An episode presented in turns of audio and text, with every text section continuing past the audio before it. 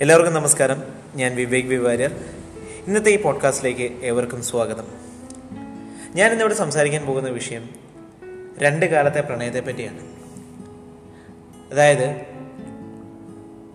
Mobile social media വരുന്നതിന് മുമ്പുള്ള ഒരു പ്രണയത്തെ പറ്റിയും ഇന്നത്തെ പ്രണയത്തെ പറ്റിയുമുള്ള ഒരു വ്യത്യാസമാണ് ഞാൻ ഇന്നിവിടെ ഈ പോഡ്കാസ്റ്റിലൂടെ നിങ്ങളിലേക്ക് പറയുന്നത്.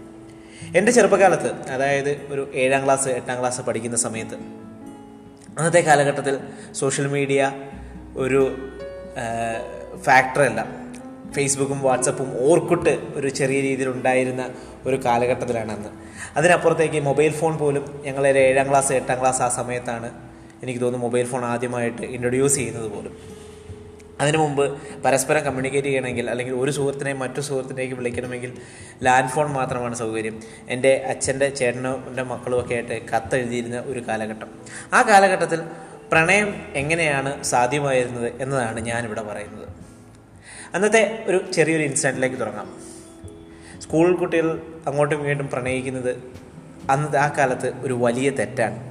ടീച്ചറിന്റെ കയ്യിൽ നിന്നും അടി കിട്ടാവുന്ന അല്ലെങ്കിൽ വീട്ടുകാരുടെ കയ്യിൽ നിന്ന് ചീത്ത കേൾക്കാവുന്ന അടി കിട്ടാവുന്ന ഒരു വലിയ തെറ്റാണ് ആ കാലത്ത്. ഇന്നും തെറ്റല്ല. ഇന്ന് പ്രണയത്തെപ്പറ്റി പുതിയ പുതിയ കാര്യങ്ങൾ പറയുകയും പ്രണയത്തെപ്പറ്റി കൂടുതൽ സിനിമകൾ വരികയും കൊച്ചുകുട്ടികളുടെ പ്രണയത്തെപ്പറ്റി സിനിമകൾ വരികയും ചെയ്യുമ്പോൾ ആ തെറ്റിൽ നിന്ന് അതൊരു സ്വാഭാവികത മാത്രമായ ഒരു കാലഘട്ടമാണ് ഇന്ന്.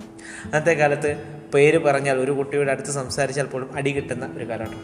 അന്നത്തെ പെൺകുട്ടികളുടെയും ആൺകുട്ടികളുടെയും മനോഭാവം എന്ന് വന്നാൽ കെട്ടിപ്പിടിച്ചാൽ കുട്ടികളുണ്ടാവുന്ന ഒരു മനോഭാവത്തിൽ പെൺകുട്ടികളും അടുത്ത് ഇരിക്കാൻ പോലും അനുവാദമില്ലാത്ത രീതിയിൽ ഒരു ക്ലാസ്സിലെ ചേറിട്ട പെൺകുട്ടികൾക്ക് വേറെ ചേരാൻ ആൺകുട്ടികളുടെ പേരെ ചേർന്നുള്ള രീതിയിലായിരുന്നു അന്ന് കാലഘട്ടത്തിൽ കുട്ടികൾ ഇരുന്നിരുന്നത്. അവരിൽ നിന്നും ഉണ്ടായ ഒരു ചെറിയ അനുഭവം. ഒരിക്കൽ ഞാൻ ഏഴാം ക്ലാസ്സിൽ പഠിക്കുന്ന സമയത്ത് എന്റെ കൂടെ പഠിച്ച കൂട്ടുകാരന് ഒരു പെൺകുട്ടിയോട് അഗാധമായ ഇഷ്ടം തോന്നി. പക്ഷേ എനിക്ക് തോന്നുന്നു അതിനു മുമ്പ് അവർ ആ പെൺകുട്ടിയുമായിട്ട് അവൻ അതുവരെ സംസാരിച്ചിട്ട് പോലുമില്ല. അപ്പോൾ ആദ്യമായിട്ടാണ് ചിലപ്പോൾ സംസാരിക്കാൻ പോകുന്നത്. വഴിയിൽ കാണുമ്പോൾ എന്തെങ്കിലും പ്രൊജക്റ്റിന്റെ കാര്യമെല്ലാം പറഞ്ഞാലായി വേറെ ഒന്നും സംസാരിച്ചില്ല. പക്ഷേ അവന് ആ കുട്ടിയോട് ഭയങ്കര ഇഷ്ടമാണ്. അന്നത്തെ പ്രണയങ്ങൾ സാധ്യമാകണമെങ്കിൽ എന്തു വന്നാലും ഒരു നാലോ അഞ്ചോ പേരുള്ള കൂട്ടുകാരല്ലെങ്കിൽ ഒരിക്കലും അത് നടക്കില്ല. അവൻ അങ്ങനെ ഞങ്ങളോട് വന്ന് പറഞ്ഞു എടാ എനിക്ക് എന്നെ പോലെ അവളെ ഇഷ്ടമാണെന്ന് പറഞ്ഞു.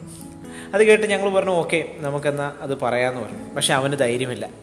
അവന് നേരിട്ട് എന്ന് ധൈര്യമില്ല നേരിട്ട് എന്ന് പറയുന്ന അന്ന് പ്രശ്നമുണ്ട്. നേരിട്ട് എന്ന് പറഞ്ഞാൽ അവൾക്ക് ഇഷ്ടപ്പെട്ടില്ലെങ്കിൽ അവൾ വീട്ടിലോ പറയുകയോ ടീച്ചറിനോടോ പറയുകയോ നല്ല അടി കിട്ടും. നേരിട്ട് എന്ന് പറയാൻ ഒരിക്കലും ധൈര്യമില്ല അപ്പോൾ ഞങ്ങൾ വേറൊരു മാർഗം കണ്ടെത്തി. ഒരു ലവ് ലെറ്റർ എഴുതുക. അങ്ങനെ വിശദമായ ഒരു പേപ്പറിൽ അവൻ ടു മൈ ഡിയർ എന്നൊക്കെ പറഞ്ഞിട്ട് ടുവും ഫ്രമും ഒക്കെ വെച്ച് സബ്ജക്റ്റ് വരെ വെച്ചെന്ന് തോന്നുന്നു എനിക്കെന്ന് തോന്നുന്നു എഴുതിയത്. സബ്ജക്റ്റ് വരെ വെച്ച ഒരു പ്രണയലേഖനം എന്റെ പ്രിയപ്പെട്ട കുട്ടിക്ക്.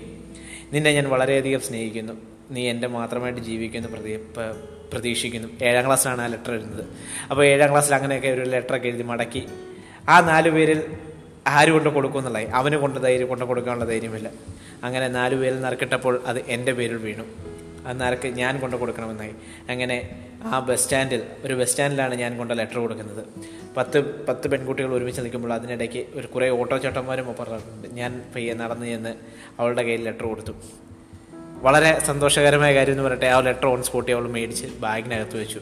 ഞാൻ പറഞ്ഞാലൊന്നും മിണ്ടാതെ തിരിച്ചു നടന്നു. അപ്പോൾ അവിടെ നിന്ന് ഓട്ടോ ചേട്ടന്മാർ കൊള്ളാം കൊള്ളാം എന്നുള്ള രീതിയിൽ അവൻ പുറകിൽ നിന്ന് അവൻ ഭയങ്കര ചിരിയും ബഹളവും ഒക്കെ ആഹ്ലാദവും കാര്യം പെട്ടെന്ന് ഇവൾ ഈ ലെറ്റർ മേടിച്ച് അകത്ത് വെച്ചപ്പോഴത്തേക്കും അവൾക്കും അവന് മനസ്സിലായി അവൾ അക്സെപ്റ്റ് ചെയ്തു. പക്ഷേ പിറ്റേ ദിവസം നടന്ന സംഭവം ഞങ്ങളെല്ലാം ഞെട്ടിക്കുന്നതായിരുന്നു. മറ്റൊന്നുമല്ല. ഈ പറഞ്ഞ പെൺകുട്ടി മേടിച്ചിട്ട് പിറ്റേ ദിവസം ആദ്യം വന്ന് സ്കൂൾ ടീച്ചർ വന്നിട്ട് ഞങ്ങളുടെ ക്ലാസ്സിൽ വന്ന് അവനെ ആദ്യം എഴുന്നേൽപ്പിച്ച് നിർത്തി. രണ്ടടി കൊടുത്തു. നിനക്ക് ലെറ്റർ കൊടുക്കാറായോ? അപ്പം ഞങ്ങളൊക്കെ ഇങ്ങനെ വെയിറ്റ് ചെയ്ത് ഇങ്ങനെ നിൽക്കുക ഇനി എപ്പോഴാണ് നമുക്ക് അടി കിട്ടുന്നതെന്ന് അറിയാൻ മേലാതെ അപ്പം ഞാൻ ഒന്നും ആരും ഒന്നും പ്രശ്നമില്ല. പ്രശ്നമില്ല. ആരും അടി പിടിച്ചില്ല. ഒന്നുമില്ല. അതങ്ങനെ കഴിഞ്ഞു പോയി. പിൽക്കാലത്ത് ആ പെൺകുട്ടി എന്നോട് വന്ന് പറഞ്ഞു നീയാണ് ലെറ്റർ തന്നത് എന്ന് കരുതിയാണ് ഞാൻ മേടിച്ചത്. അവനാണെന്ന് ഞാൻ കരുതിയിരുന്നില്ല.